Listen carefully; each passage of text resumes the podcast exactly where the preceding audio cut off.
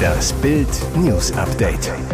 Es ist Dienstag, der 5. September und das sind die Bild meldungen Italiener in Luxushotel in Kaitum verhaftet. Mafiakiller ist seit drei Jahren Masseur auf Sylt. Wissing plant Bahnhammer. In dieses Land können wir mit 49-Euro-Ticket reisen. Wegen neuer Mutation, erstes Land führt wieder Corona-Regeln ein. Auf Sylt massierte er die Reichen und Schönen, in Italien war er ein gesuchter Killer der Mafia.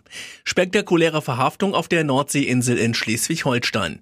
Am Montagmittag stürmten Spezialkräfte des Landeskriminalamtes das Luxushotel Benen Diekenhof in Kaitum. Ihr Ziel der dort tätige Masseur und Fitnesstrainer. Die Ermittler sind sich sicher, es handelt sich um Valerio Salvatore Crivello, einen Killer der kalabrischen Mafia Drangheta Scofano Martella. Er soll im Hotel unter falschem Namen untergetaucht sein, um einem lebenslangen Urteil wegen Mordes in Italien zu entkommen.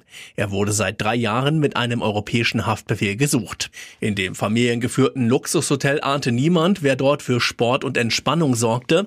Vor Ort wird Wert auf Privatsphäre gelegt. Die 50 Zimmer im Landhausstil sind auf neun redgedeckte Häuser verteilt, haben teilweise Privatspa und Kamin. Bei Austern und Champagner kann der Abend bei einer Ballettaufführung im Hof ausklingen. Ein Doppelzimmer kostet für eine Nacht ab ca. 400 Euro.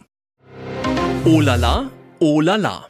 Wenn es nach Bundesverkehrsminister Volker Wissing geht, soll es bald möglich sein, mit dem 49-Euro-Ticket nach Frankreich zu fahren. Hintergrund der Idee? Frankreich plant die Einführung eines 49-Euro-Tickets wie in Deutschland. Das sei ein großes Signal für ein modernes ÖPNV-Angebot, lobte Wissing am Freitag. Macron hatte in einem Interview am Montagabend gesagt, dass er hinter der Idee eines 49-Euro-Tickets in Frankreich stehe. Eine Einführung solle der Transportminister mit den Regionen Frankreichs vorbereiten die so ein Ticket anbieten wollen. Und Wissing erklärte, für ihn sei es denkbar, dass es auch künftig grenzüberschreitend anerkannt wird zwischen Frankreich und Deutschland sowie perspektivisch für ganz Europa. Hieße Eiffelturm bewundern in Paris, Zimtschnecken essen in Schweden, Wein trinken in Rom und das wäre alles für 49 Euro mit der Bahn. Aber nur mit dem Regionalverkehr. Sie verpasste aus gesundheitlichen Gründen eine brisante Ausschusssitzung, gab aber gleichzeitig ein Interview. Am Dienstagmorgen sollte Innenministerin Nancy Faeser an der Sondersitzung des Innenausschusses teilnehmen, um über den Skandalrauswurf von Ex-Cyberchef-Abwehr Arne Schönbohm Rechenschaft abzulegen und ihre hochbrisante Rolle darin.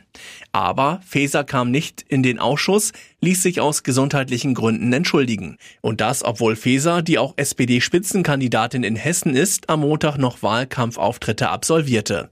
Jetzt kommt heraus, am Dienstagvormittag gab Faeser der deutschen Presseagentur in Wien ein Wahlkampfinterview. Dies beweist doch ein Foto, das während des Interviews entstanden ist. Dies bestätigte das Bundesinnenministerium auf Bildanfrage. Die Sprechererklärung Bundesinnenministerin Faeser hatte heute früh einen wichtigen Arzttermin infolge ihrer überstandenen Corona-Infektion, der in ihrem Heimatort war. Daher war sie im Deutschen Bundestag entschuldigt. Gerade erst wurde die Corona-Mutation Eris zur Virusvariante von Interesse hochgestuft, da taucht schon die nächste auf. Sie trägt den schönen Namen Pirola und sorgt in einem Land bereits für die erste Corona-Maßnahme. In Israel müssen alle Neuaufnahmen auf den internistischen Stationen der Krankenhäuser einem PCR-Test unterzogen werden, berichtet der Nachrichtenkanal Channel 13. Grund, nach Angaben des israelischen Gesundheitsministeriums seien vergangene Woche durchschnittlich 136 neue Corona-Fälle pro Tag gemeldet worden, die auf Pirola zurückzuführen sei. Derzeit gebe es 1081 bestätigte Infektionen, was einem Anstieg von 13,4 Prozent gegenüber der Vorwoche entspricht. Sorge bereitet demnach eine steigende Zahl von schweren Verläufen. Dass die Variante tatsächlich zu schwereren Erkrankungen oder mehr Todesfällen führe, sei allerdings noch nicht bewiesen. Mit 19 Jahren schon im Mercedes AMG. Klingt gut, nur blöd, wenn man damit in den Straßengraben rast. Genau das ist einem jungen Fahranfänger in Unterfranken passiert. Der 19-Jährige war in seinem weißen Mercedes-Benz C63 AMG S unterwegs. Auf der Startstraße 2437 bei Zellingen verlor er aber beim Rasen die Kontrolle über das Auto. Laut Polizei war der 19-Jährige im Sportwagen viel zu schnell unterwegs. Er kam aufgrund nicht angepasster Geschwindigkeit Geschwindigkeit in einer Linkskurve von der Straße ab. Laut den Ermittlern der Polizei Karlstadt verriss der junge Fahrer in dieser Situation das Lenkrad. Fataler Fehler. Er schlug mit dem C63 AMG S frontal in einem Straßengraben ein. Der Schaden 100.000 Euro. Damit ist die einst nagelneue Nobelkarosse nur noch kompletter Schrott. Dem Fahrer geht es zum Glück etwas besser als seinem Auto. Er kam laut Polizei nur leicht verletzt ins Krankenhaus. Der total beschädigte Sportwagen wurde abgeschleppt. Und jetzt weitere wichtige Meldungen des Tages vom Bild Newsdesk. Das BVB-Brodeln nach dem Stotterstart. Fünf Punkte aus drei Spielen gegen vermeintlich leichtere Gegner. Köln, Bochum, Heidenheim sorgt für eine heiße Länderspielpause in Dortmund. Die Mannschaft ist weit von ihrem Anspruch entfernt. Trainer und Bosse sind nach drei Katastrophenauftritten ratlos. Schon so früh in dieser Saison hat der Pottclub seine erste Mini-Krise. Bild stellt sechs pikante BVB-Fragen zur aktuellen Situation. Eine davon, hat Trainer Edin Terzic zu viel Macht? Die letzte Transferperiode hat zumindest gezeigt, dass er sich häufig mit seinen Wünschen durchsetzt. Statt Alvarez von Amsterdam zu holen, wollte er lieber Can behalten und sogar dessen Vertrag verlängern. Auch Füllkrug war teilweise ein Terzic-Transfer, weil er lieber einen Stürmer statt eines Innenverteidigers haben wollte. Bei Füllkrug waren sich dann aber alle einig. Dennoch sollte es die BVB-Führungsriege wieder hinbekommen, mit einer Sprache zu sprechen, sonst droht es zu explodieren. Das BVB-Brodel nach dem Stotterstart, jetzt müssen alle endlich abliefern. Alle Fragen auf Bild.de. Anderthalb Jahre litt sie unter Schmerzen, selbst beim Röntgen wurde nichts entdeckt. Eine Frau aus der neuseeländischen Metropole Auckland lebte 18 Monate mit einem OP-Werkzeug im Körper, das Ärzte bei einem Kaiserschnitt in ihrem Körper vergessen hatten.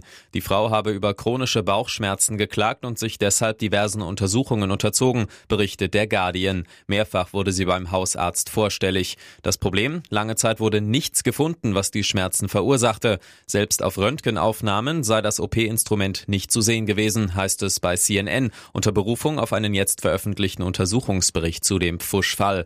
Entdeckt wurde das tellergroße Werkzeug erst, als die Schmerzen so stark wurden, dass die Frau die Notaufnahme eines Krankenhauses aufsuchte. Bei einer CT-Untersuchung wurde der Gegenstand gefunden. Das war im Jahr 2021, anderthalb Jahre nach der Kaiserschnittgeburt, bei der das OP-Instrument im Unterleib der Frau vergessen wurde.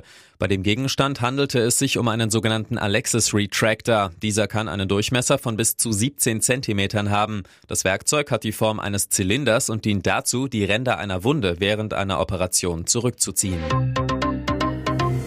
Ihr hört das Bild News Update mit weiteren Meldungen des Tages.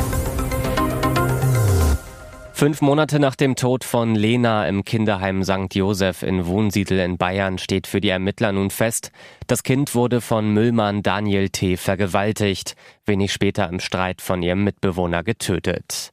Nach der Vernehmung von 130 Zeugen hat die Staatsanwaltschaft Hof jetzt Anklage gegen Daniel T. wegen Vergewaltigung und Einbruchs erhoben. Eine Beteiligung an der Tötung des Kindes sei ihm nicht nachzuweisen, sagte Staatsanwalt Matthias Görs am Dienstag. Der Müllmann steht unter anderem unter Verdacht, seit Anfang 2022 in fünf Baucontainer eingebrochen zu sein und dabei Baumaschinen gestohlen zu haben. Die Staatsanwaltschaft. Für einen weiteren Diebstahl soll der Angeschuldigte in der Nacht des 4. April 2023 über ein offenstehendes Badezimmerfenster in das Kinder- und Jugendheim gelangt sein, wo er zufällig auf den elfjährigen Jungen und später auf das dort wohnende Mädchen getroffen sein soll. An der Zehnjährigen soll der 25-Jährige dann sexuelle Handlungen mit seinen Händen ausgeübt haben. Anschließend soll er die Einrichtung wieder verlassen haben. Der elfjährige Mitbewohner soll das Mädchen danach wegen einer Streitigkeit getötet haben. Auf die Fährte des Täters war die 40-köpfige Soko Park durch Auswertungen von Spuren und rechtsmedizinische Untersuchungen gekommen. Hier ist das Bild News Update. Und das ist heute auch noch hörenswert. Wegen Obszönitäten an Bord, Gondelverbot für Kanye und Bianca, Wassertaxibetreiber stinksauer. Das Kanye in Zukunft woanders machen. US-Rapper Kanye West ist bei seinem Bootsverleiher aus Italien unten durch. Er und seine Frau Bianca Censori wurden am vergangenen Montag in fantasieanregenden Posen in einem Wassertaxi in Venedig erwischt. Dem Betreiber geht der Hut hoch. Auf Fotos war zu sehen, wie West sich auf dem Boot untenrum entblößte. Bianca kniete vor Kanye, der seine Hand auf ihren Hinterkopf legte. Den Rest kann man sich denken. Das nackte Hinterteil des Skandalrappers war für alle Welt sichtbar. Das Wassertaxi-Unternehmen wusste von nichts, bis die Bilder in den Medien auftauchten. Jetzt hat ein Vertreter des Unternehmens eine Erklärung abgegeben, in der es heißt, Je und Bianca seien auf den Schiffen des Unternehmens nicht mehr willkommen, wie die Daily Mail berichtet. Ein Bann auf Lebenszeit. Das Unternehmen stellt klar, dass der Fahrer diese Obszönitäten nicht gesehen habe. Er sei zu sehr damit beschäftigt gewesen, das Boot zu steuern. Hätte er es gesehen, hätte er Je und Bianca sofort bei den Behörden gemeldet, so der Unternehmenssprecher. Es ist nicht der erste Ärger, den sich Kanye und Bianca in Italien einhandeln. Seit das Paar vor ein paar Wochen ins stiefelförmige Land aufgebrochen war, stören sich die Einheimischen am Kleidungsstil des Paares. Ihr hört das Bild News Update. Traurige Nachricht für Fans der Band Smash Mouth. Frontmann Steve Harwell ist tot. Der Sänger verstarb im Alter von 56 Jahren am Montag an Leberversagen. Das berichtet TMZ und beruft sich auf den Manager Howells. Erst am Tag zuvor war bekannt geworden, dass Howell im Sterben liegt. Weiter heißt es, er sei in seinen letzten Stunden von Familie und Freunden umgeben gewesen, unfriedlich und angenehm eingeschlafen. In den frühen 2000er Jahren wurde der Musiker mit seiner Rockband Smash Mouth bekannt. Hits wie Walking on the Sun und All Star begeisterten Millionen. Das Bandglück hielt allerdings nur bis 2021. Da war Harwell bei einem Gig offenbar betrunken, schien desorientiert, lallte und bedrohte das Publikum. Schließlich brach er zusammen und kam in eine Klinik. Später erklärte er seinen Rücktritt aus der Band und ging in den Ruhestand. Damals verrieten Insider TMZ, der Sänger habe mit einer Erkrankung des Herzmuskels, Herzversagen und einer Störung des Gehirns zu kämpfen. Sein Drogen- und Alkoholmissbrauch trug demnach zu seinem schlechten Gesundheitszustand Zustand bei. Harwell hatte während eines Großteils seines Lebens mit Schwierigkeiten zu kämpfen. Sein kleiner Sohn starb im Alter von nur sechs Monaten an Leukämie und auch bei ihm selbst wurden im Laufe der Jahre mehrere Krankheiten diagnostiziert. Jetzt ist er seinem Sohn wieder nah.